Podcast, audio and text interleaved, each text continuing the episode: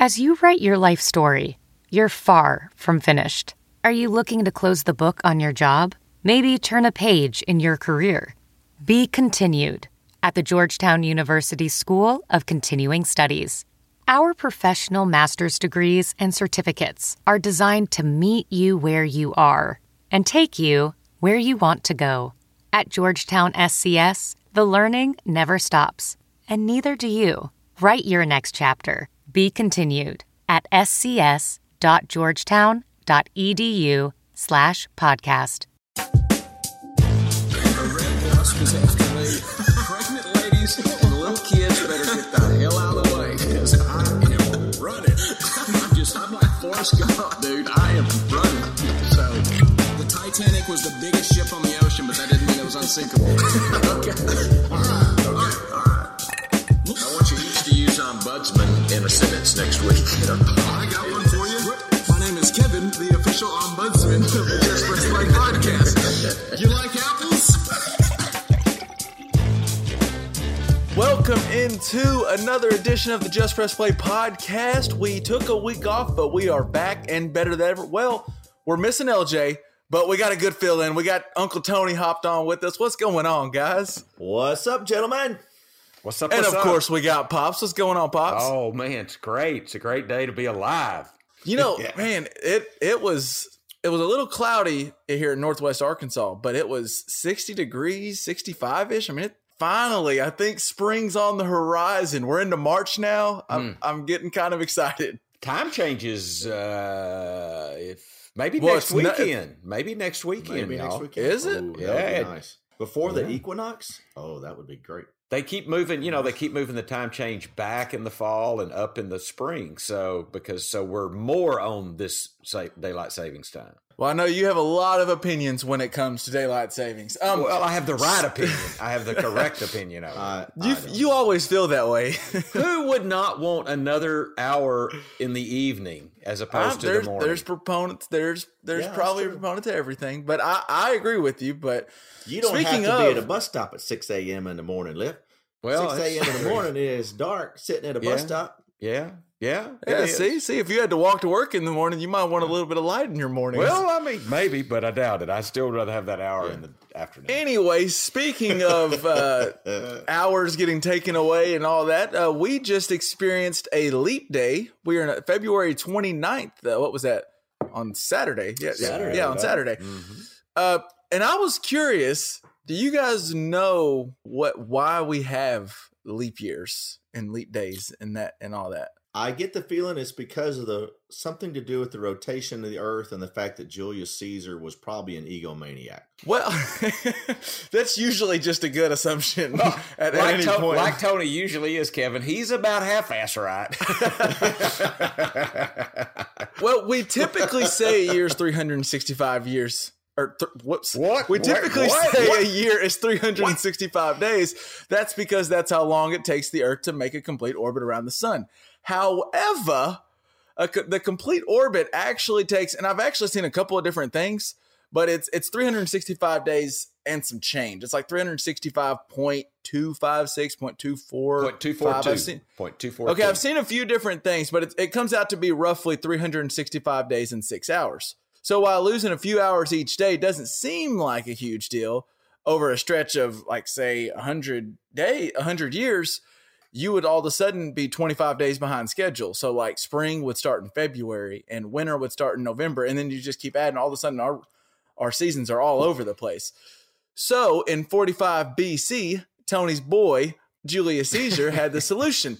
He thought, right. I'm going to introduce this new 365 day calendar, which included one leap year every four years. And that made sense, and everyone thought that would work. And it, it kind of did, but it's actually 365 days, five hours, and 49 minutes. So Caesar was off by 11 minutes. And again, it's not that big of a deal, you don't think, but uh, if you if you let it if that happens over time and over time and over time, by year 2000, our our spring and winters would be all over the place.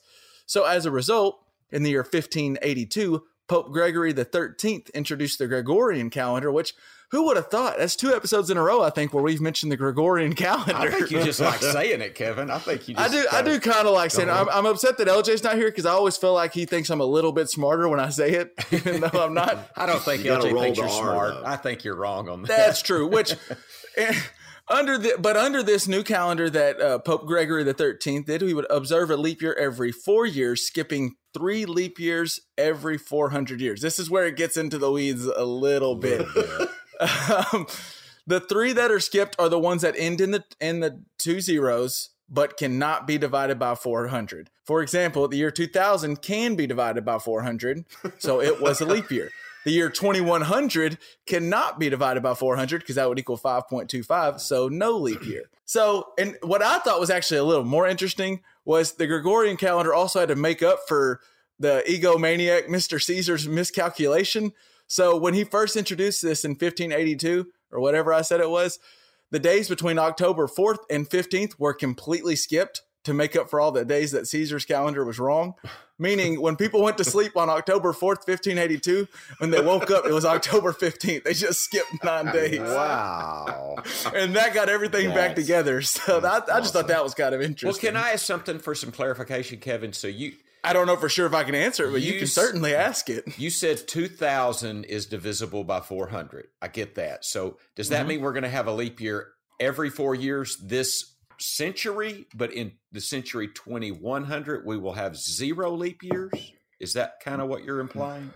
21. Uh, Kevin. the year tell him. 2100, the year 2100, you will not every 400 years. You won't. Let's see, let me go back. Okay, so Yeah, it's Right. so- one time every four hundred Yeah. years. Okay. Right. So on 2400 lift. So when you wake up December 31st, 2399, and you're in that little cryogenic chamber that we've placed you in so that you'll stay alive. So my head's just still around being. Your head, just- yeah, your head's yeah. going to be going, damn, we're not going to have a leap year this year. Okay. Yeah. So, Yeah. All Okay. right, I just thought that was kind of interesting. We, we we threw out a little President Day knowledge last uh, last pod, so I thought we'd throw a little leap year knowledge out. And you know, it's, it's kind of half ass knowledge. It's, it's kind of like you said, pops with Uncle Tony. You know, half ass right all the time. So Yeah. I think I may Let's have said this. in- I may have said this last time. Pope Gregory, he's a smart motherfucker, man. You gotta you gotta give it to Pope Gregory, man. boy, I, I, I don't- didn't I didn't set our plus minus for when we hit the f bomb. I would not have put seven minutes as the as when we would hit it. no, and I think So- think using the f bomb with the Pope that might be like kind of bad, Tony. Oh no, I don't know. Have you been watching HBO and the new Pope? No, They're I'm true, dropping f bombs all over the place. Dude, so I am watching uh, the uh, Outsider. Are either of you, one of you watching the Oh, Outsider? I like the outsider. It's Not getting yet. a little weird, but yeah, I like Not the yet. outsider. Oh, Don't- I just don't I don't want to spoil it for anybody. No, I won't. But I love Jason Bateman, and then that guy from Bloodlines is in there. You know the the uh, detective. It's good, Tony. It's it's. Yeah, I'm. I'm I'm on episode queued two. up. I gotta get past Luther first. I know this episode is not about what are you binge watching. Maybe it could be. I mean, uh, you I mean, never know. We started know. on. People don't usually Yeah. come to us for Pope Gregory and Julius Caesar talk, but here we are. So You never you know. never know. You never know. I, well, one thing you can pretty much assume is always going to get mentioned or mentioned at least every other podcast is my main man Tony Romo, and my man, he just landed a huge new deal with CBS. I just saw, or over the weekend, CBS decided to retain analyst Tony Romo at 17 mil per year. Just to put that into perspective for you, that is five times the amount ever paid to any announcer ever. No. that's including. No, Right? John Madden, I think made eight million a year. Uh, not sure. I think I saw don't know. That. Well, and we're you- going to put research on that real quick. Okay. The research team's about to check. the The research, research team. team. okay. But fill time, fill time while we're doing it. What did you think about Tony Romo making all that cash? You know, I he sure as hell's a better broadcaster than he was a quarterback, and I know people are going to argue about that. But you know, Tony Romo has just never been my favorite Cowboys quarterback. Uh, but the thing about the thing about announcing is he doesn't have all that pressure on him, and so he can say anything he wants to say, and he's really good in the moment. This is the thing about the seventeen million dollars, getting the big contract. Always, anytime that the talent pool is down, the guy that's actually got some talent gets paid more. We're in it. That We're in is an area now where talent is being thinned out. We really don't see those big announcers. Where eh, you know, social media, everybody's got an opinion. This podcast has opinions, right? So you know, you don't see Brent Musburger or you know uh, Pat Summerall, John Madden, you know, uh, and Al Michaels. You know, God rest his soul. I get hell, he's still alive. I shouldn't say it like that. Yeah, whoa, anyway, whoa, don't Al put Al Michaels- Michaels in Did the we grave. just- Jeez. Al Did we just kill- You know, it's time. It's time. It's- so it, I don't know. I don't want to hear him say one more time. Do you believe in miracles? I've heard it. I saw it. It's great. Forty years ago. Let's forget about it. But just there's just not that talent in the uh, in the broadcasting in- industry now. So you got one. You got to pay him. There's there's there's nobody to set the market. So Well, okay, so research team did get back to me, and um, Romo was making five times what he was making, and the highest amount ever paid to an announcer, even when adjusting for inflation. So I kind of got my my uh, my facts confused there. But to your point there, Tony, I think that is exactly it. And what happened was nobody had like what happened was there's no if there was a good second man at CBS, like if they had another guy that was almost as good as Romo, maybe not quite as good, but almost as good, they wouldn't have to shell out for Romo because they would have a good backup quarterback per se. Yep. But there's not much other great announcers out there. So all of a sudden, and Romo came. What was really interesting to me is Romo, for the first time in his career, got incredibly lucky, and he became a free agent at the right time. Back when uh, John, I did some research looking at Bryan Curtis for the Ringer, did this really good article about he he kind of does sports media and looks at the figures and how much people are making and stuff, and he does a really good job. But he he was writing about how back when Madden became a free agent, the league had just signed their new rights deal, whereas right now. Romo Sooners are trying to sign a new rights deal. So by becoming a free agent now, Romo is benefiting from great timing where CBS and ESPN are both desperate to show that they deserve the best deal from the NFL. And so, like Tony's saying, you want the top guy. And the top guy, it seems like if Romo's the top guy, it's kind of a drop off to who's the next.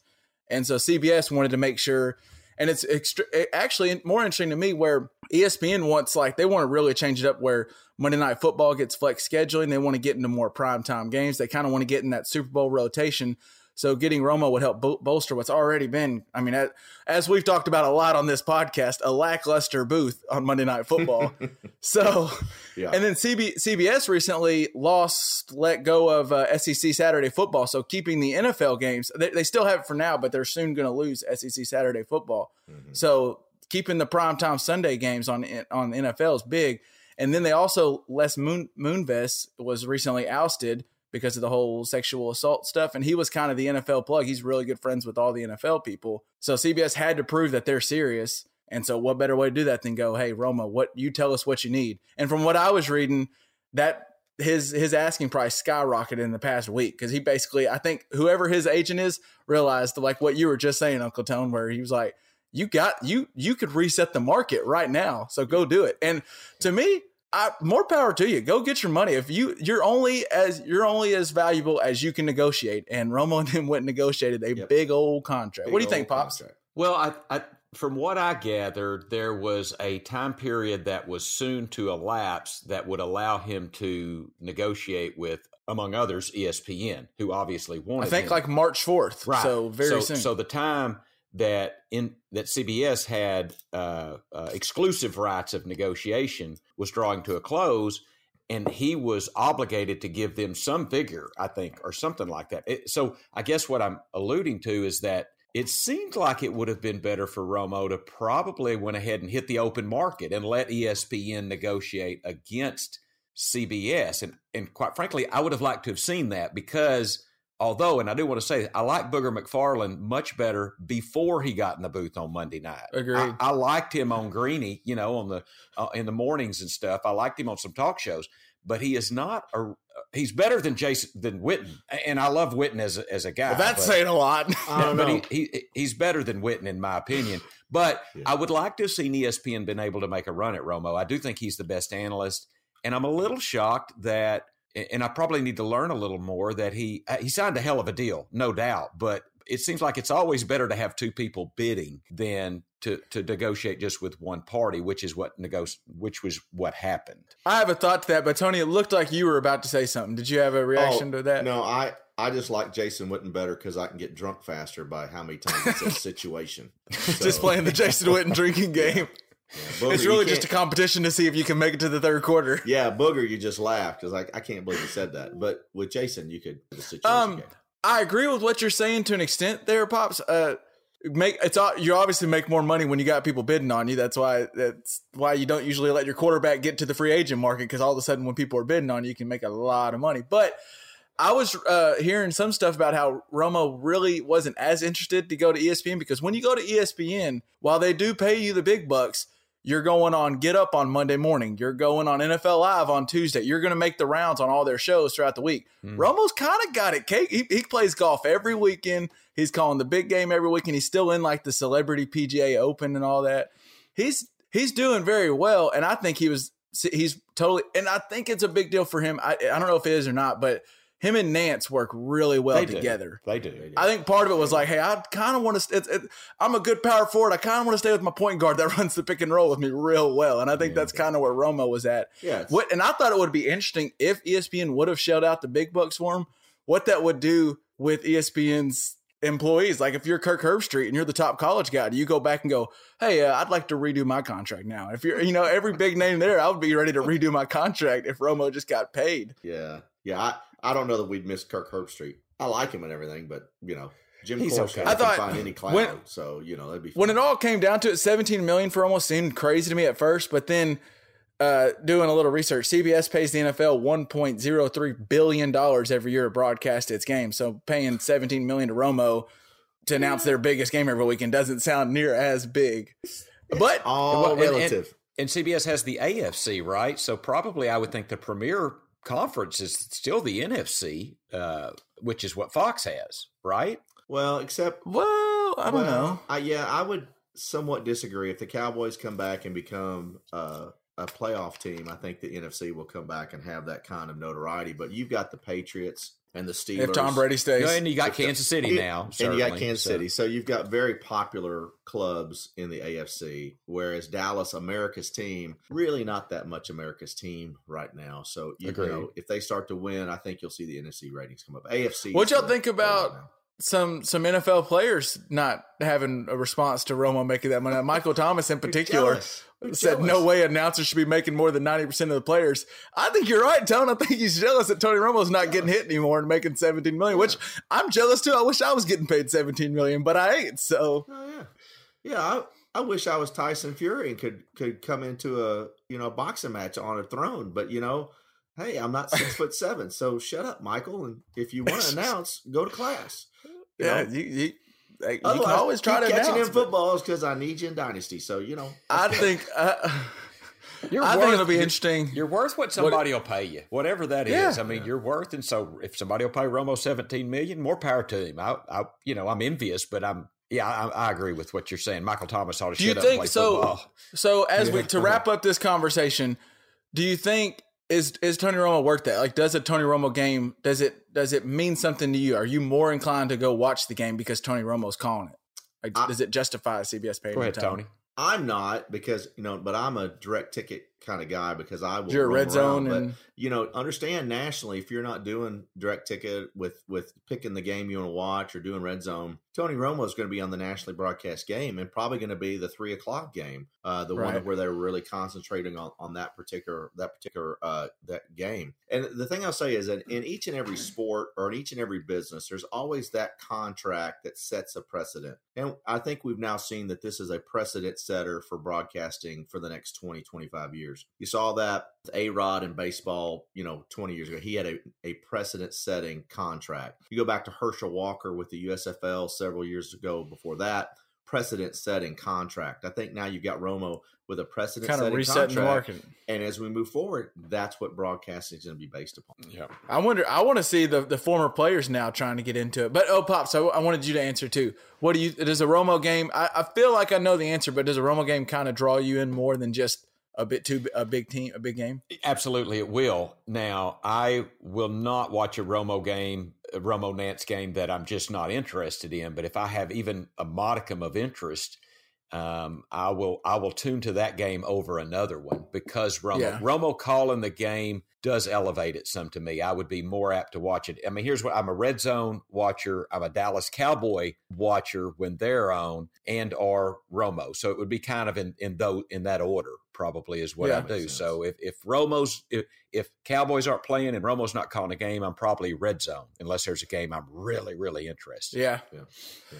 I think to to to put a pin in it, You're right, Pops. I think CBS, even though 17 million seems like a lot, they're probably happy it didn't become a bidding war because, like you said, as soon as it becomes a bidding war, that those dollar signs and those commas and zeros start adding up. Mm. So, I just Um, somebody somebody go get Gronkowski in this game. well, Yeah. that's the former players are going to start getting in. Philip Rivers, if he retires anytime soon, I think he's going to be a commodity just because I think he's interesting.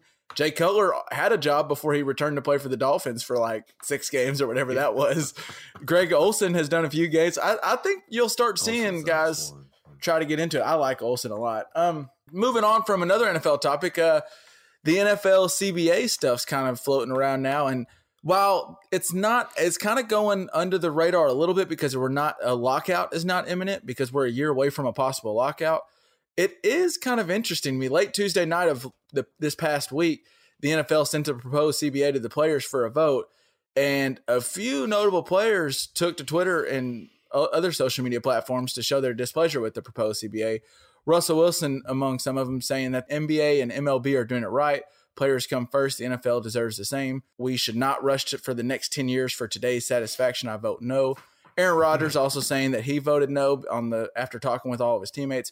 Maurkice Pouncey probably had the most uh, up, uh, m- most um, f bomb laced uh, opinion when he went on he went on a tirade basically saying I vote no the dudes at the top the leaders that's effing BS f that they're not looking out for the best of the players if y'all want my vote I vote no and then he went on to say that if you need money if one of your if you're one of the young players and you need money on one of these lockouts if it happens they're going to help you out so it was interesting I, among the things people are that that's been out there we don't really know exactly what's in the new CBA but we know via reports what some of the stuff is one of them was, and it's an incentive for the lesser known players where they're going to add $100,000 increase to the minimum salaries. So that could mean a lot for those guys that are number 53, 50, 45 on the roster. Yeah.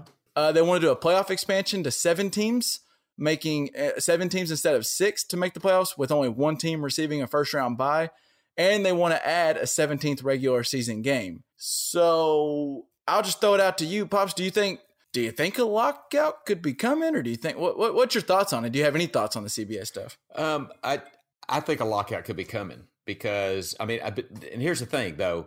I, I saw also, and I don't know that you mentioned, but I think in 2020 or maybe in this CBA, the players get like one more percent of overall profits. You know, it goes where it was 53 47, it may go 52 48, or Mm-hmm. I thought I saw something like that. So, but I'm just the, that 17th game. I guess we've all here played some football.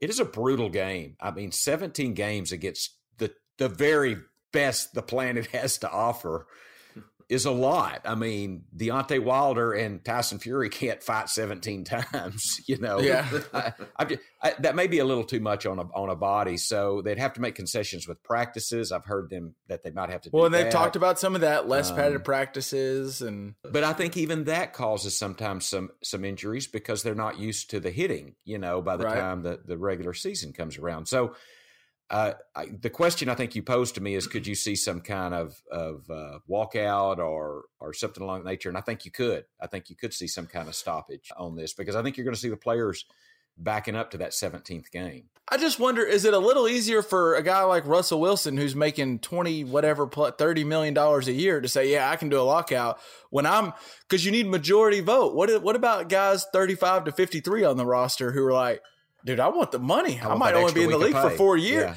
I might only be in the league for 4 years missing a whole year is going to be tough and who knows if I even make it after this year's over plus we're talking that $100,000 increase and a 17th game is another game check But that, but real quick, I know Tony's going to have some comments, but that 35th to 53rd player on the on the roster is not out there getting his brains beat in each play. Now, neither is Russell Wilson. Per you know, But that, that's why I thought it was interesting with a guy like Maurkice Pouncey, who's one of the guys that's in the dirt, you know, in the in the time. middle of all of it. Yeah, So Um, Maurkice Pouncey's kind of like, in one way, he's like our man Uncle Tony, where he always has an opinion.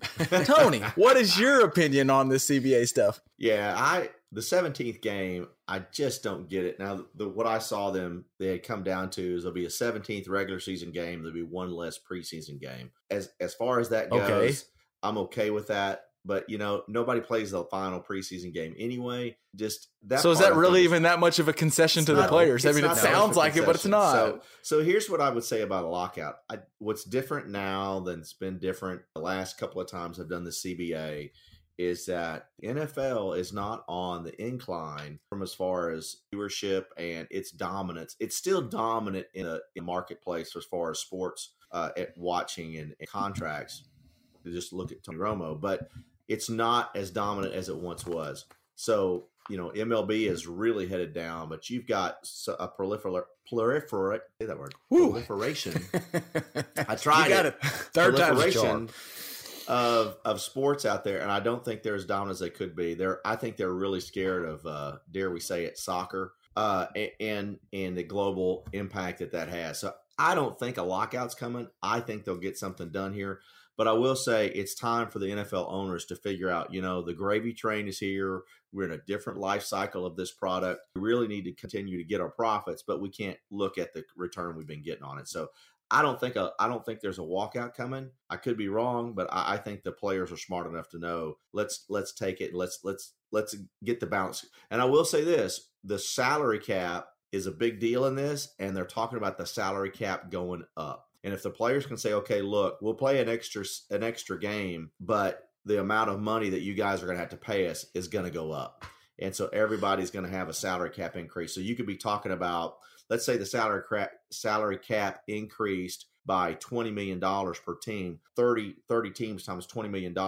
That's a big influx of cash to all of those players. Well, so interesting. Some other things that have popped up, which I don't know where these are in CBA, but I know they're part of the conversation, is the possibility of one limiting the franchise tag to one or even possibly none. Which the franchise tag, the reason the players want to get rid of is because that's kind of perfect for keeping guys at a because instead of letting a guy hit the open market, like Pops you were saying with Romo, the franchise tag keeps him on their team and it also does an average salary of the top. So instead of letting Mahomes hit the market, you can franchise tag him and not let him reset that market. And then the other one is the possibility of, of raising the cap. Like Tony said, I've, I've even heard it floated around that some people want it to be uncapped. I don't know if that's even possible or not. But regardless, if you either uncap it or just raise it up by a lot, that means that's more money to pay the players. And I think this has a really interesting ripple effect to teams and players right now. Like, so if you're the Cowboys, just the, since we're all Cowboys fans here, uh, if you have if you're a team like the Cowboys Barely. and you have you have three guys that are up for free agency at least that are all three pretty good players in Dak, Amari Cooper, and Byron Jones. If you know whenever if they agreed to something, say they agreed to something today, some of these franchise tags, the the 17th game stuff wouldn't happen until I believe 2021. But some of this franchise tag and cap room stuff would happen immediately. So all of a sudden, if you're the Cowboys and tomorrow you only have one tag instead of two, you might think twice about who you're tagging, whether it's Cooper or Dak or Jones. And so I think it's interesting where teams are nervous on what to do.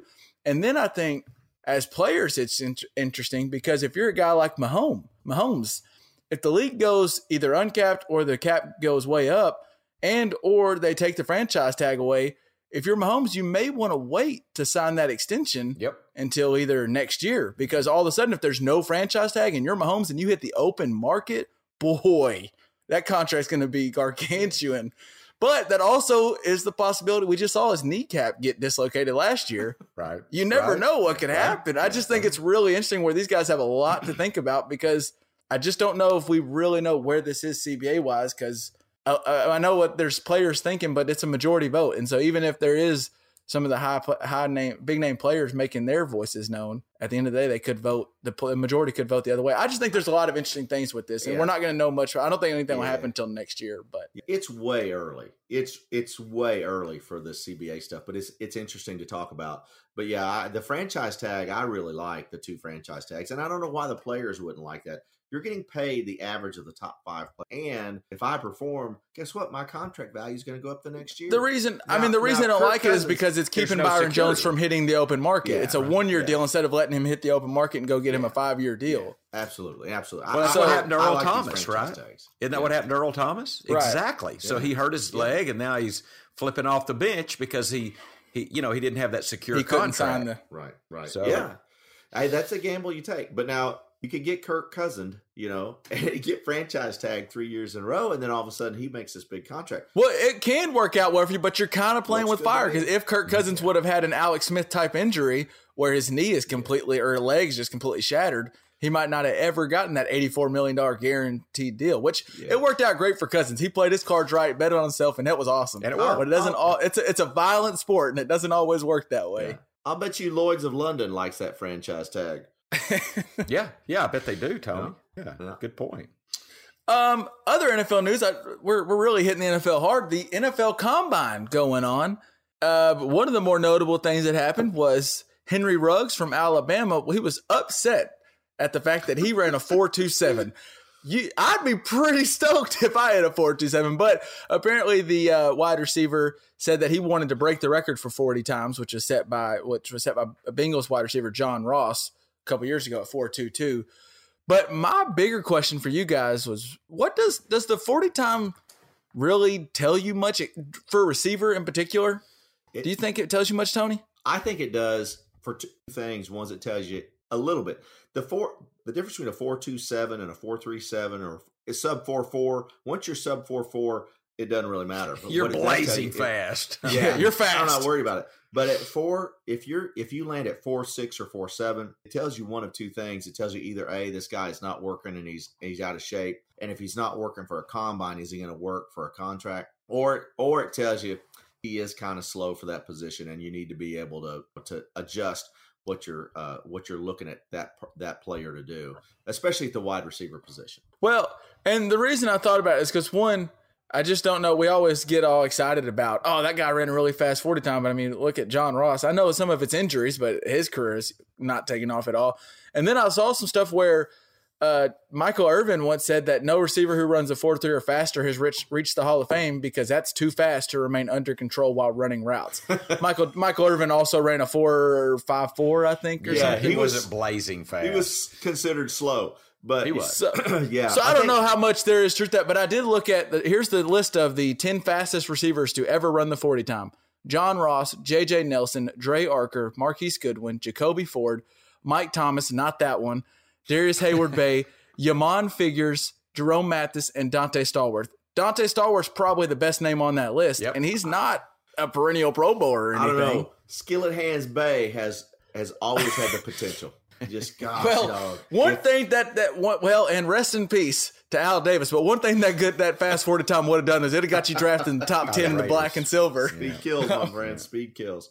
Uh, yeah, I, that, that's. I think it matters in like a corner position sometimes, and, and other, and I think it matters when you see a linebacker like, gosh, what uh, what's his name, Isaiah Simmons, who ran the four three nine at 6'3", 200 whatever pounds he is. Yeah, Good, I, golly, He that's wanted to be a. Razorback. Did you pick up on that, Tony? That Isaiah I saw that. uh, yeah, yeah, wanted That's- to be a Ra- yeah. Let's not talk about that. It's like Malik Monk. I don't want to talk about that. Okay. But- Well, Malik enough. Monk didn't want to be a Razorback. Yeah, he chose Kentucky. wanna be Isaiah Simmons wanted an offer, and we were just offer. Mr. Um, Bielema just didn't really want him. I, I did think there was a pretty cool comparison that the NFL, uh, the NFL research Twitter thing put out that Isaiah Simmons in 2020, he's 6'3", 238, ran a 4.39 and ran and had a 39 inch vertical. Julio Jones in 2011, 6'2", 220, 4'4", 38.5 inch vertical. And one of those guys is a linebacker. That's pretty scary. Yeah. To me, there's so two two things come, that come out of the combine. I was talking to a, a friend of mine that's a a serious fantasy football player in Dynasty, and he really follows the combine. That vertical is really what you want to look for. The vertical, in most cases, tells you about the athleticism of that particular uh, uh, of that particular player. So the that vertical and and then the long jump, I think. Uh, The will broad jump, same ex- thing, Broad jump, yeah. that explosiveness that tells you about the player. Although the forty uh, is a it, it's kind of the glamour uh, statistic. It's that that vertical with the combination of the the physical ability. So when you start talking about 39 inch verticals and six foot something and above 210 pounds, damn, you're talking about an athlete. Yeah. And so uh, he, this guy I've talked to from a dynasty standpoint, he never does anything drafting unless he's got a 38 plus vertical and a, uh, a um, I think two six, or six three six four. Those are definite. Those are definite picks. So and NFL is kind of the same. You look at that. That's that's kind of the combination. Mm. Well, and I, I think you kind of hit on something earlier. I think a slow 40 time may tell you more than a fast 40 time. Because what like you said, once you're below 4 4, you're just fast. You're upper echelon, one of the faster guys on the field every time you touch the field. Yeah, but when a guy shows up to the combine after the season, the college football season ends, and all you're supposed all you're doing is trying to get drafted, and you come out and run a 4 6 or 4 7 Yeah. and look out of shape, that sends a huge message and a red flag to anybody wanting to draft that. You couldn't just get Yeah. give me four months of training to gear up for the biggest training day of your life, the biggest interview of your life. I mean, Yeah, I think Yeah. you're right. I think it shows more absolutely. you run a Because you one. know, uh, Liff and I know a guy, legend, legendary, four four forty, playing for the Delta Warriors. I never saw him go to the NFL, so I don't know that that four four forty really means anything. Well, I, I wanted to kind of give what I saw where they were. I love how they show at the combine, like uh, what is it, Isaiah? What's his last name? Simmons, Isaiah Simmons. where they show running against other other players, and they showed him running against Zeke, uh, and, and among others, and Alvin Kamara. And Alvin Kamara was butt ass last in that in that race. I want to say he ran maybe a four Butt ass five. last? He was butt Yeah. naked last in the forty of uh, of the ones they were showing, and and so I do think that, and you kind of raised this point, Tony. 40, 40 time, and, and maybe what you said, Kevin, a slow time probably says more than a fast time because Alvin Kamara is obviously a great, fantastic back. And he had a relatively slow 40 time. So I don't remember Emmitt Smith, quite frankly, being blazingly fast. But somebody was after him. He was pretty damn fast, though. so, you know, he Do you can wanna know- people. Um, Speaking of receivers in 40 times, you know what uh, Jerry Rice ran in the 40 time? I don't think it was blazing Four, fast. 471. Yeah. And I I don't know for sure. I think he was pretty good at football. I think he was I pretty good. at I think he was pretty I good. can't remember what Calvin Johnson ran. He was Uh, like a four four two eight or four three. He was one of those crazy speeds. Megatron. Yeah, I'm pretty sure. Megatron yeah. ran a crazy 40, as I recall. Okay. I think he did. Four three five. Yeah, the three, research five? team research team has really been putting in some work this episode. but you. But you know what? We might give a little credibility to Ir- Michael Irving, though, uh, Irvin, because well, because maybe if you're that it. fast, you can't stop it- as fast. Well, and if you are, I mean, I know I don't run anywhere near four or five, but I mean, Really? I, have been running like in some flag football, and if you're running as fast as you possibly can, it is hard to concentrate and catch the football. There, there's almost there is a a, a mix. Uh, that needs to go along. So I think Michael Irvin is on to something there. And you named off these fastest receivers. I I think he's on to something a little bit. I do don't- too. The more I looked at it, I thought I don't, I don't know if it really. Sure, I'd love to have a guy. I'd love to be four three, but I think if you're four four, I, I want to know what your like Tony said. I want to know what your vertical is. What's your hands like? What's your broad jump?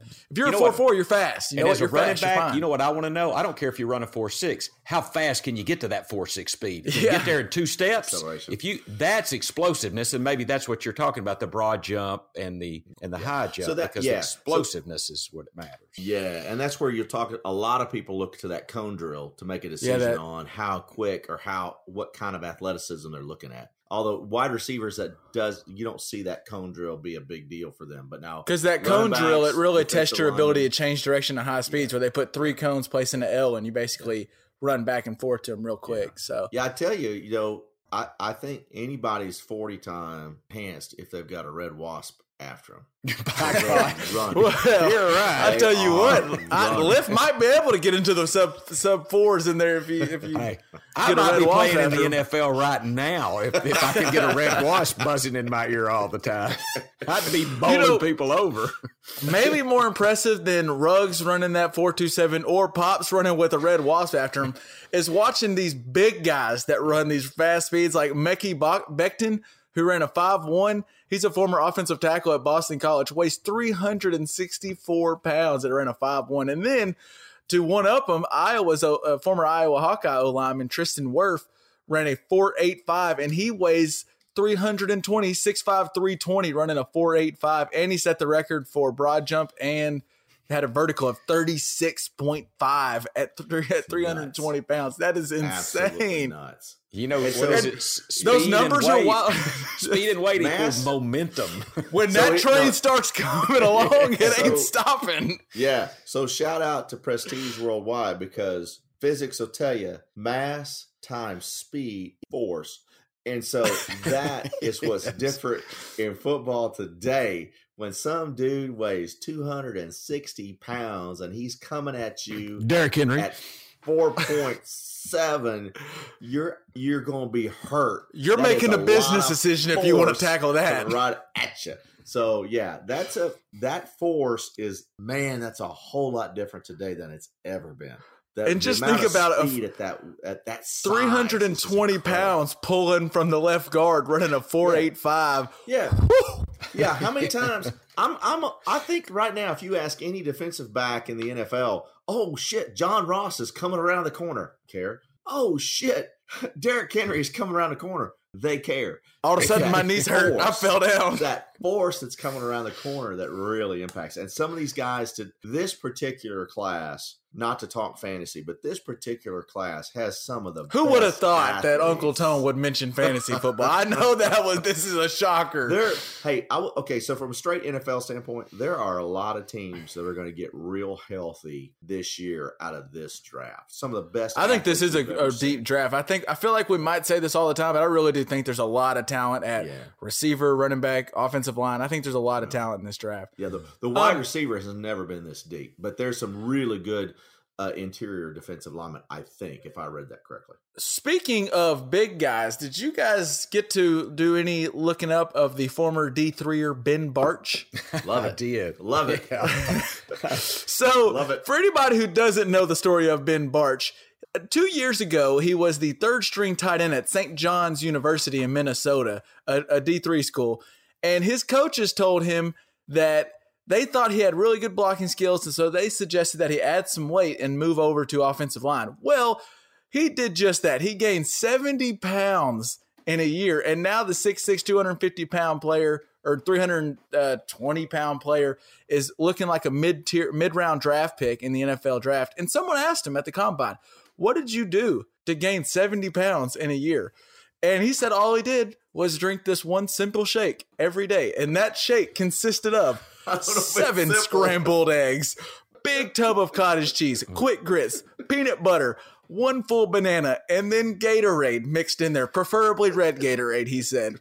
And all you got, he said, they asked him how it tastes, and he goes, I don't know. Sometimes I just plugged my nose and I just chugged it down. I'm, I gagged a little bit every now and then, but hey, you got to do what you got to do. And my man's getting drafted now, so I guess it's all worth it. Uh, What did you think? What do you think about that shake, Dad? How do you think that would taste? You know, I saw a video of him, you know, making the shake at the combine for the uh, young lady that was uh, talking. Yeah, so him. we'll put this in show notes. Colleen And, Wolfe, who uh, works with NFL Network, yeah, she did a little Wolfe. interview with him, and they made it right there And at the she combine. tasted it. She acted like it wasn't that bad. I, you know, It I didn't was. look as nasty as I thought it was going to look. I don't know. Scrambled eggs and Gatorade does not sound good to me. Um, I didn't understand why scramble the eggs. If you're putting it in a blender, why not just crack seven eggs and put it in there? Well, he said that he, he he said he was worried about uh, salmonella or something. Oh yeah, Yeah, food salmonella. poisoning or something. Food yeah, poisoning. what- so he thought he better cook it. And I thought it was funny. You he, know- said, he says, "Well, in the morning, you know, it's a little more lukewarm because the eggs are warmer in the morning." Like, come on, man. oh that's my a, that's god! an it- offensive lineman right there. You know, you could cook them the night before and just have them in the refrigerator ready to go. Uh, I just thought that was hilarious. I loved Yeah. it. She took she took an, like you said, pops. Colleen Wolfe took t- Wolfe took another drink. It was like it's not terrible, and she looks over, and our boy Ben Barch is just chugging that sucker. He's like, I might as well down it while I'm here. Yeah, Uh, he was at a keg party. It was it was awesome. Oh. He just chugged it around. I, you know, I, I'll give him credit though. He did. I, I'm not sure how grits got into that, but Yeah. that's pretty Uh. interesting for a guy from Minnesota putting grits in it. But I, he You got to get your carbs in there. Yeah, he said he researched, and each one of these ingredients was, from a natural standpoint, had this level of carbohydrates and calories that he was looking for out of the shake. So he actually did a little research. So, so props to him for that. But Well, I'm it- just saying, there's probably better ways to do it. Like he could have made a peanut butter sandwich That probably would be that would taste pretty decent. Had a Gatorade on the side to wash everything down. Ate seven scrambled eggs. Just scrambled eggs. They're tasty. I like scrambled eggs. Four or five then I don't know- you know, whatever. You know, there's ways to do it, but I guess it'd be hard. Maybe you would get full. Maybe if you just put it all in one drink and chug it real fast, it's just a way to get it in the body. I don't know, but I just I heard it. I read it in a tweet, and then I actually saw him. They did the thing on the NFL pretty Network where he made it, and I was like, my gosh, That's gosh. pretty good. Mm. I bet Um, Gatorade loved that. Oh, they loved having him say Gatorade over, and then they had Gatorade on thing. You know, they had to love it. Uh, yeah. Speaking, well, did you guys have any other things you wanted to mention from at least like performances on the combine or things you've come? Because I want to have a fun game where we talk about what NFL coaches we think would do best at combine categories. But I wanted to make sure there wasn't anything we were leaving out from the combine that you guys saw or picked up on this weekend. No, I. One thing I'll say is it's fun to talk about this stuff, and geeks really love to talk about this. NFL geeks do, but uh, it, it doesn't make any difference. CeeDee Lamb is still a badass, and you know just because he didn't run the fastest forty out there, this kid's going to be awesome. And and so that's what kind of comes out of the combine is you got to take it with a little bit of a grain of salt. The lower guys might say, "Hey, this guy actually should be considered," but for the top, the guys that were already in the top part of the draft, the combine can be a non-event. Yeah, I mean, I like I like the combine, and there are times where you like you see a guy like Isaiah Simmons. He, I think he was already going to get drafted high, but he might have just got himself top three with what he did at the Mhm. combine. But what? Why do we? I think it's silly how it comes it comes down to what these guys did when they were wearing shorts and a t-shirt. Uh, Throw on the game tape, and if CeeDee Lamb ran a four or five, whatever, I'd watched him at Oklahoma make a catch every time they needed a catch on third down. I, I think he's pretty good. So. Sometimes I think the, the combine gets a little overrated. I wish- it's all fun. Yeah, the only thing is, I I wish they would open it up to the public because can you imagine having a three day ticket to the NFL Combine and in the stands and them announcing everybody's going to the forty and the, the fans that would be that would be awesome. I'd do it. I, people I'd would go it. to it. They could, if they did Yeah, it, people would be go. hilarious. That'd would be pretty love that. fun. Yeah. Oh yeah. All right, so and then a little tease ahead too. We also we're going to talk a little Wonderlic test, and we've actually taken the Wonderlic test, so you can you'll get to hear what we made on it, and uh, we'll actually put a link in the show notes where you can take it too. But first, before we get to that, I do want to talk about the NFL coaches and who you think would do the best at combine categories. So we'll start out first with the bench press. And the bench press, what they do at the combine, it's basically they put 225 pounds on the bar and they see how many times you can bench press it. So I'm going to go to you first, Pops. Who would, out of the NFL coaches right now, I'm, are we doing, well, I guess we should ask this. Are we doing active coaches? Like, what if the guy's not currently a coach? Or do they Well, still count? Or, I took it as active coaches, and I took it as right now. So if if you think me An- too, but I didn't think if you think it. Andy Reid was just a ball of fire in his twenties, I mean, he is sixty-one years old. No, oh yeah, no, no, know, no. I'm so- saying, yeah, I'm saying 61 year old right now, Big Red's getting underneath that bar and seeing how many times he can push so, it up. So, I didn't pick him. I mean, I'm I Okay, mean, okay. So I took it as right now. I mean, uh, so if you're asking, are you asking me bench press? I'm asking you bench press, and I think to me, I think there's one or two obvious choices here. but I'll, what you I got? have two choices in that. My my number two choice is Ron Rivera. And Okay, my, num- not bad. My, number one choice is Mike Vrabel. That was Mike my number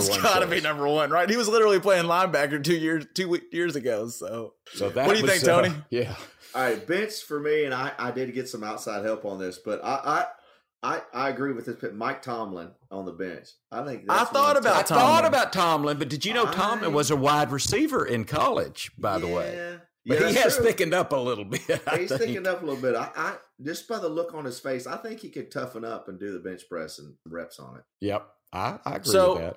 My first choice was going to be Mike Vrabel too, just because I mean I've watched. I think there was a game this year where he was doing push-ups on the sideline before the game. Like he was doing like a full warm-up routine, like he's still playing. So I think Mike Vrabel could still throw around some weight. The other guy, I thought I don't really know what what his former playing days was or if he did, but Anthony Lynn for the Chargers just looks like a big guy. He's a sturdy man. I don't know. I just feel like he probably could throw some weight around. So that's who I went with. I did look. Anthony Lynn was a running back, I think, in, in high school, and pretty good. But he hurt a knee or something, and and, and never did get to further his career. But so he's obviously pretty agile, and, and he looks pretty stout. I would agree. He just, yeah, he just looks like a man I wouldn't really want to, you know, bump into on the bar and accident or spill his drink or something. I, he just looks like a big man. Um, let's go. I, uh, let's go forty yard dash now. And Tom, we'll let you go first. What coach do you think would do the best at the forty yard dash? Uh, I'm gonna go with uh, Kyle Shanahan because he's the littlest guy. So I'm thinking he's got to be fast. because he sure is sure not going to beat anybody up. So I, I'm gonna go Kyle Shanahan. So I think I, I, I like that pick because I think his build makes me think he probably runs. I, for some reason, though, I feel like Kyle Shanahan is more of a long distance runner, maybe not a quick forty. he can probably hit he can hit five miles or something on the treadmill while watching film. I don't know if he's hitting Yeah. that quick forty. Right. Pops, what do you think? Well, real quick, did you know that Kyle Shanahan did play wide receiver at UT? Oh! Ah! He did play wide receiver at UT. Now, for UT, his career, Te- Texas or his- Tennessee? UT, Texas. Now, for Okay. his career, he had like 13 receptions, 140 yards. For his career, If you're there though, if you made it to but- Texas, but if, you, made, it to, Texas, UT, that says something. So, so I think that's that might be a good fair. pick then, Tone. He might be on the money. What do you think, Bob? He was on my board, Tony, but I'll tell you, I kind of he was on the big board. he was on the big board, but I have I'm gonna give you two, but my first choice, well, I'll give you I'm gonna give you my second choice first. My second choice was Matt LaFleur because again, he he looks smaller, agile, he's young. He was a wide receiver and quarterback in college. But my number one choice is Sean McDermott, the guy at Buffalo. He was a safety.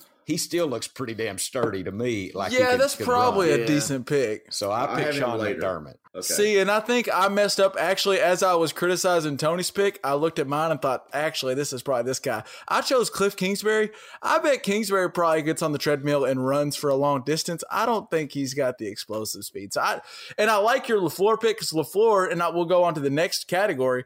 Lafleur is who I picked for vertical jump. Which hmm. vertical, for anyone who's not quite aware, vertical is standing flat foot and you reach up and you get measured how you reach, and then you jump up again and touch the highest point. And it's the difference of those is your vertical. And I chose LaFleur because, like you said, I don't. Th- I think he's athletic, and he played wide receiver at Western Michigan, and then played some backup quarterback in the National Indoor Football League with the Omaha Beef. So The Omaha beef. I love Yeah, yeah. that. the fact that I, when I saw Omaha Beef, I was like, I got to find a way to get Omaha Beef in the oh podcast. So, but yeah, I think Lafleur sneaky, maybe sneaky athletic. I think he might be able to get up there on a, on a vertical jump. Pops, what, who do you got for the vertical? I, well, I was same too. I mean, so so like Laf- Lafleur and McDermott were my vertical jump again. Same Yeah. reason because if if you run a, a good forty, a good fast forty, you probably you're explosive. You probably are going to have a good good leaping ability. I King, All right, Tone, what do you got? Kingsbury, Kingsbury? was my vertical. Yeah. See, I just I, I just think Kingsbury is going to come in one of these. I just think he he's somewhat athletic. I feel like he cares about you know his staying in the staying in shape and stuff. I could see him doing good in one of these. Uh, for the three cone drill, which I kind of just went off the other, which uh, a name I hadn't picked for anyone else, and I did a little digging. I'm gonna go with Kevin Stefanski. Did you guys know Kevin Stefanski, Stefanski. played? He played. He's now the coach of what the Browns. Is that where he just took the job over Yeah. at the Browns? He played defensive back at Penn University and was to, in 2004 he was all Ivy League. So oh. my man, well, there's so that. he is the he's the fastest slow white guy. Awesome. yeah, there we go. Well, and, and and so that's why I think you get him up against. I would. I really wish though he wouldn't win any of these awards, but I just want to see Bill Belichick go through all these. I just would love to see it. I think he actually might surprise you. I think uh, actually no, Bill Belichick ain't gonna surprise you in the Israels. He could tear up an elliptical though. I bet he gets on that elliptical and goes for hours. did you did y'all have anybody for the three cone drill? I have McDermott. I have McDermott. Because of the, I think because of the athleticism. Because he's Yeah, overall, once you hit- I think McDermott overall that three cone drill kind of shows you that. I, that's why. I, I like that pick. And pops like are you kind of like once you get to the vertical and well, and three cone and and forty, you kind of start cycling through the Yeah. same guys. I feel like. You you do, but I do, and, and so I did have still McDermott and Lafleur and Shanahan in that in that thing, but I also had Sean McVay. I just kind of think he could be. He's kind of he's not real tall, you know. I think he's short, quick, side to side. Uh, Mike Tomlin, who was a wide receiver in college, I still think he could, and Anthony Lynn, who, as we just talked about, had was a running back. Uh, If it wasn't for that okay, bum knee, for that, except for that bum knee, so I had those those guys on the three cone drill as a well. guy I think he wouldn't. And I guess we want, he did get picked from one of the categories, but I, I think he wouldn't like have the fastest forty or the best vertical. But he'd be like you see some of these offensive linemen running good times. I do think Ron Rivera would have a, a solid combine. I think he would put together a, a good little overall performance if you had him at, at Indianapolis. Yeah, I think you're right.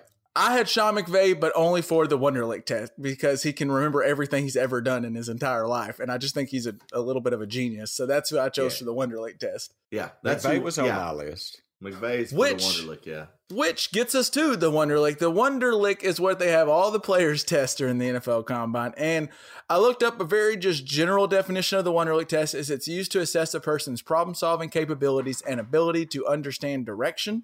Not really sure how they got direction, but what we all took it. Uh, before we go scores, Pops, can you try to explain what if if you were telling someone what the Wonderlic test was like, what would you say?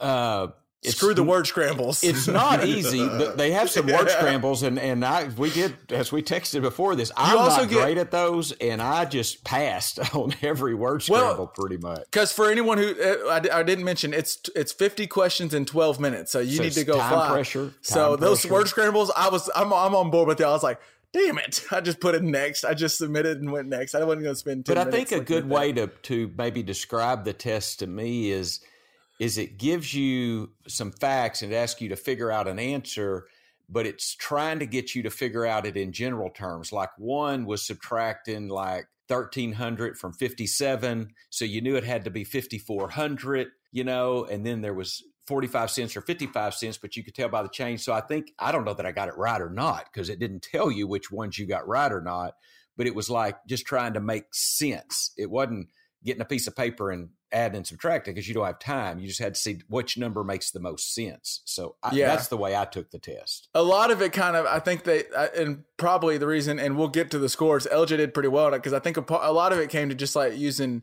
deductive. I, I just figuring out Sure. okay that one's wrong, that one's wrong, that one's wrong, real quick, and then narrowing down to two, and then doing some quick math in your head. Yeah. Uh, Tony, would you kind of agree, or was there another? But besides uh, screw the word scrambles, was there a thought you had from the The word Wonderlic? set- but You said something there. I think that this what this test is trying to define, and that's deductive, making Mm-hmm. a choice in a in a short period of time. That's what makes this test a little different. Uh, you don't have to be perfect, but you have to make the best possible decision in the least amount of time. And so that's that's where I think this test kind of came up. Like word uh, number patterns. I thought you know making specific, quick mathematical decisions based upon the answers being able to, and this is where I think it relates to football, being able to see a full list of answers, looking at the question and being able to decide that's where I, that's the answer I need to have right now. And so that's where I think it is. I will say this: if you practice a lot, I bet you you could get a pretty good score. If Yeah. you don't Yeah. practice, you're not going to get a very good score. Well, so that gets me to my. I ended up taking the test twice. My first score, I had no idea, or my first time taking it, I had no idea what I was getting into, and uh, I scored a 17, which to them they said it makes me as smart as Eddie Lacy, who also scored a 17. Mm. So Eddie made a little. not not too good on my first one. What, uh, pops? What did you get on your first one? So, oh, my first one, I got a 15, and so I'm as good as Ha Ha Clinton Dix. it's all Alabama players here. Um, we could make it into the University of Alabama if we were only good at football. Um, yeah.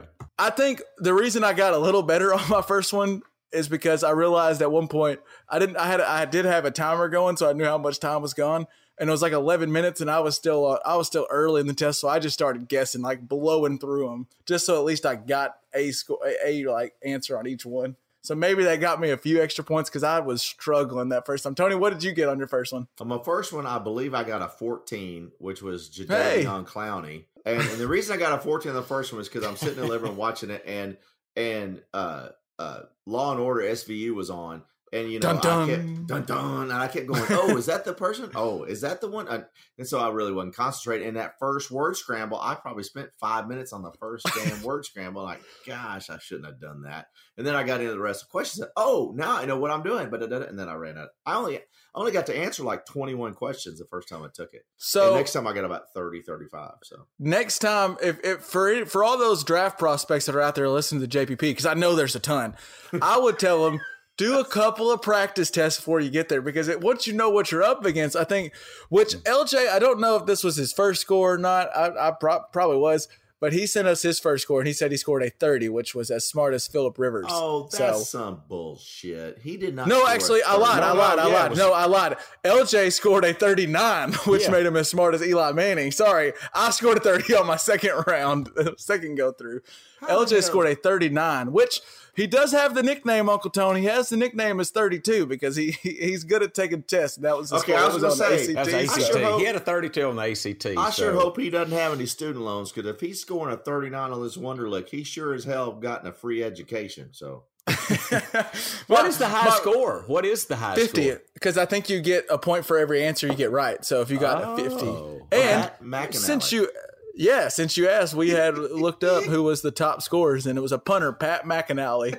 Was the only Pat. known player to get a perfect score on the Wonder Wonderlic test. He came from Harvard and played primarily on special teams, though he was used occasionally as a wide receiver and hauled in five touchdowns at, at Harvard. But my man was good in the Wonder Wonderlic. Some other notable names: uh, Ryan Fitzpatrick got a 48, another Harvard product.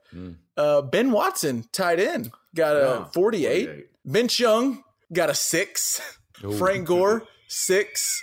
Oscar Davenport, six. The lowest ever, though, of course, drafted by the Dallas Cowboys, Morris Claiborne. Morris Mm. Claiborne. Morris Claiborne got a four on the Wonderlic test. He's stuck on those word scrambles, man. They say the average score for the Wonderlic test is a 20 out of a possible 50, according to Wonderlic Inc. So if you're making 20, you're not doing bad. But I think it's really, I think you're do it a second time because once you do it at a second time, you realize if you don't get that word scramble right off the bat, just skip it. go. Don't sit there and sit, Well, I spend three get, minutes Tony? on one. What'd you get on your second 24. Tony? 24. Well, I got a 29 on my second one. I'm as smart as Andy Dalton, it said. The Red Rocket. the Red Rocket. Yeah. RG3s. I'm smartest. So, if anybody wants to go out there and see if they're smarter than the JPP pod, which uh, if you're going just off our first scores, you probably will. Um, we will put a link in the show notes on where you can go take the Wonderlic test. Now, you can't you can see the answers you get wrong if you'd like to, but I think you have to pay like four ninety nine, and it wasn't worth that much for me to see what I got wrong. So, I just took it again.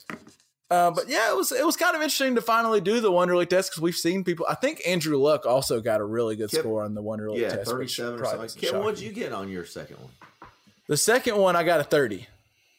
Damn. I was Philip Rivers on the second one. I, I, uh, but I did what I, I, I started skipping through. If I spent more than like, and I noticed That's on the what I second one, up.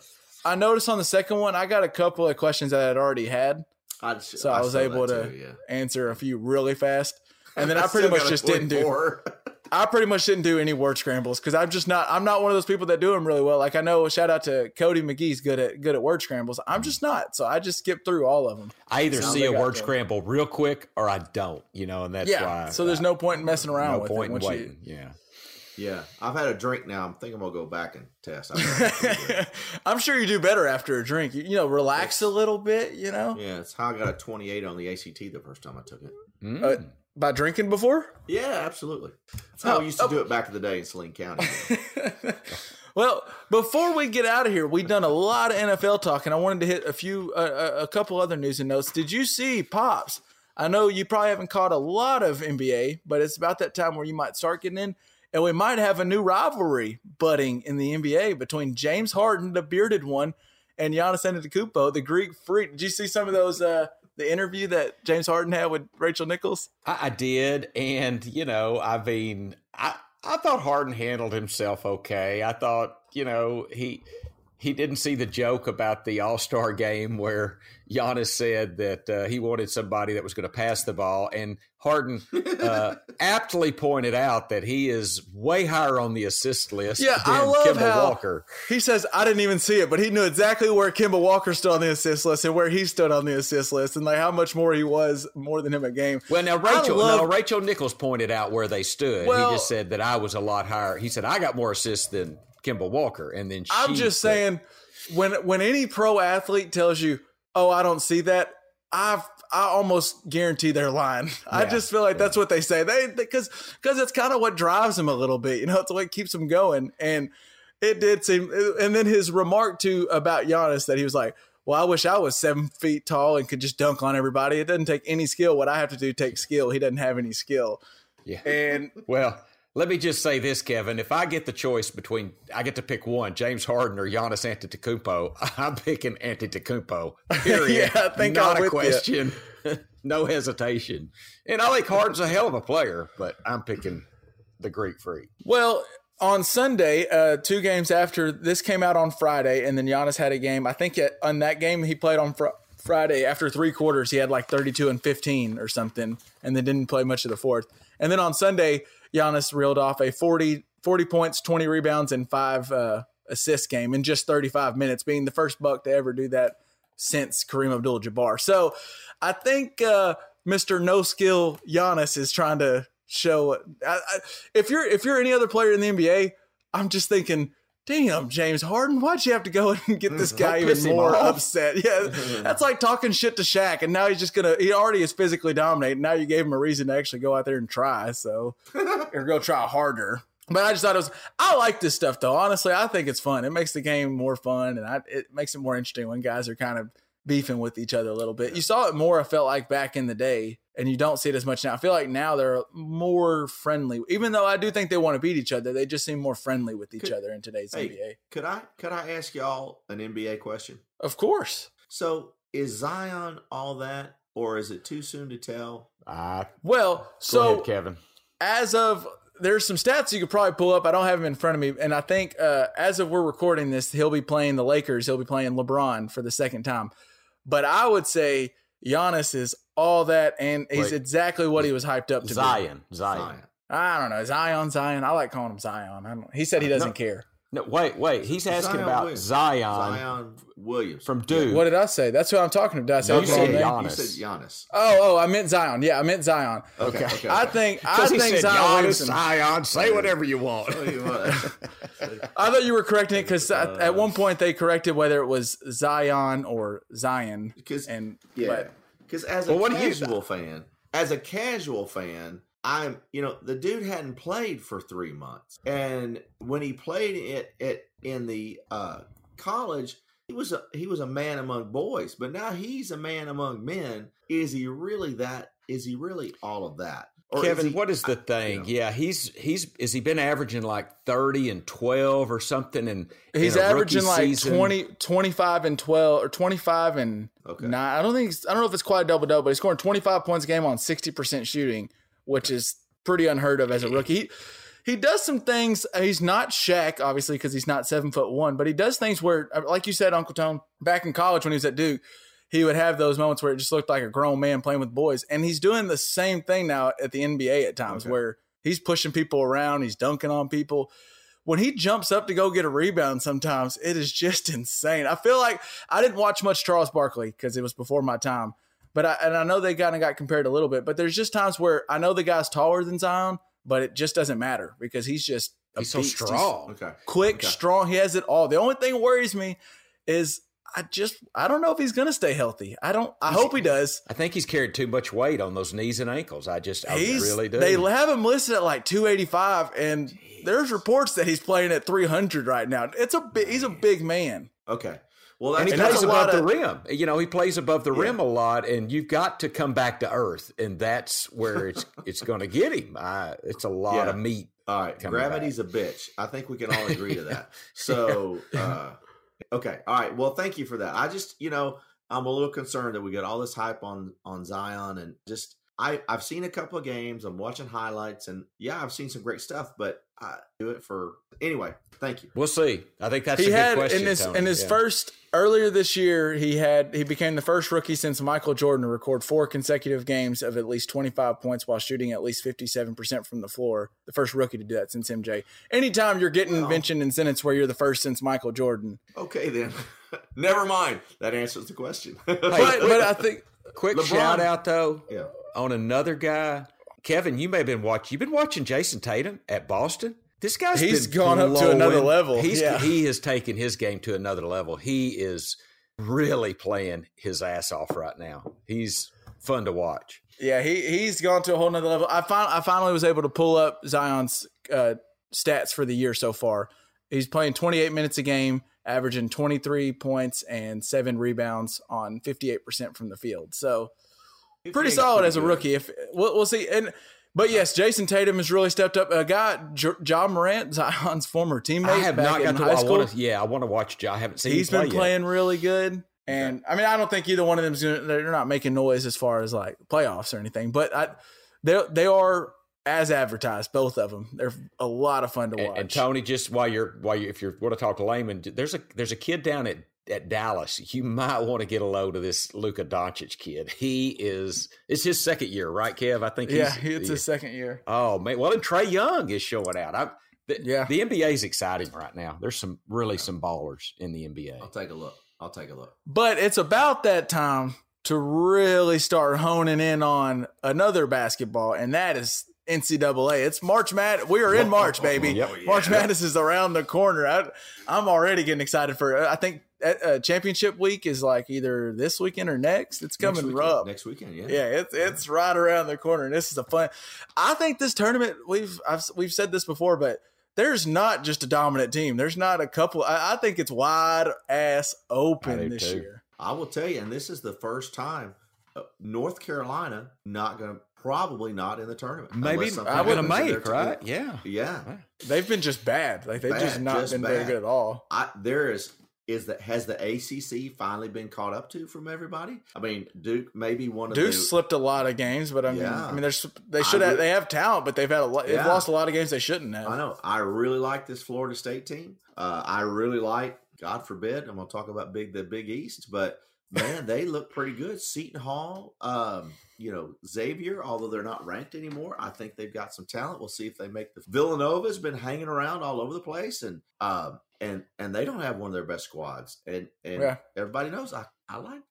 There's a, there's a couple of teams over on the West Coast with San Diego State. I think they've lost just one game. Gonzaga's Yeah. lost a few. I mean, those are those teams you you ne- you don't get to watch very often because they Watch it very play often, and 10 they really p.m.. don't. And how good is West Coast basketball still? There and I was reading something the other day. UCLA might actually be back in the tournament this year. There's been a big turnaround at UCLA, but I don't. I, there's just not West Coast basketball from a collegiate standpoint. It's not what it used to be. Not Well, so you mentioned UCLA, and they, I just watched them play actually the other night, and and West Coast basketball in general. Have you caught any games? Either one of you caught, and I think we might have mentioned this before, pops. Have y'all watched any games where Bill Walton's calling them? yes, It's just comedy. It is comedy. It's He- comedy's I, best. I kind of think he might like during like I halftime think go he takes out and- edibles and- before the game. Man.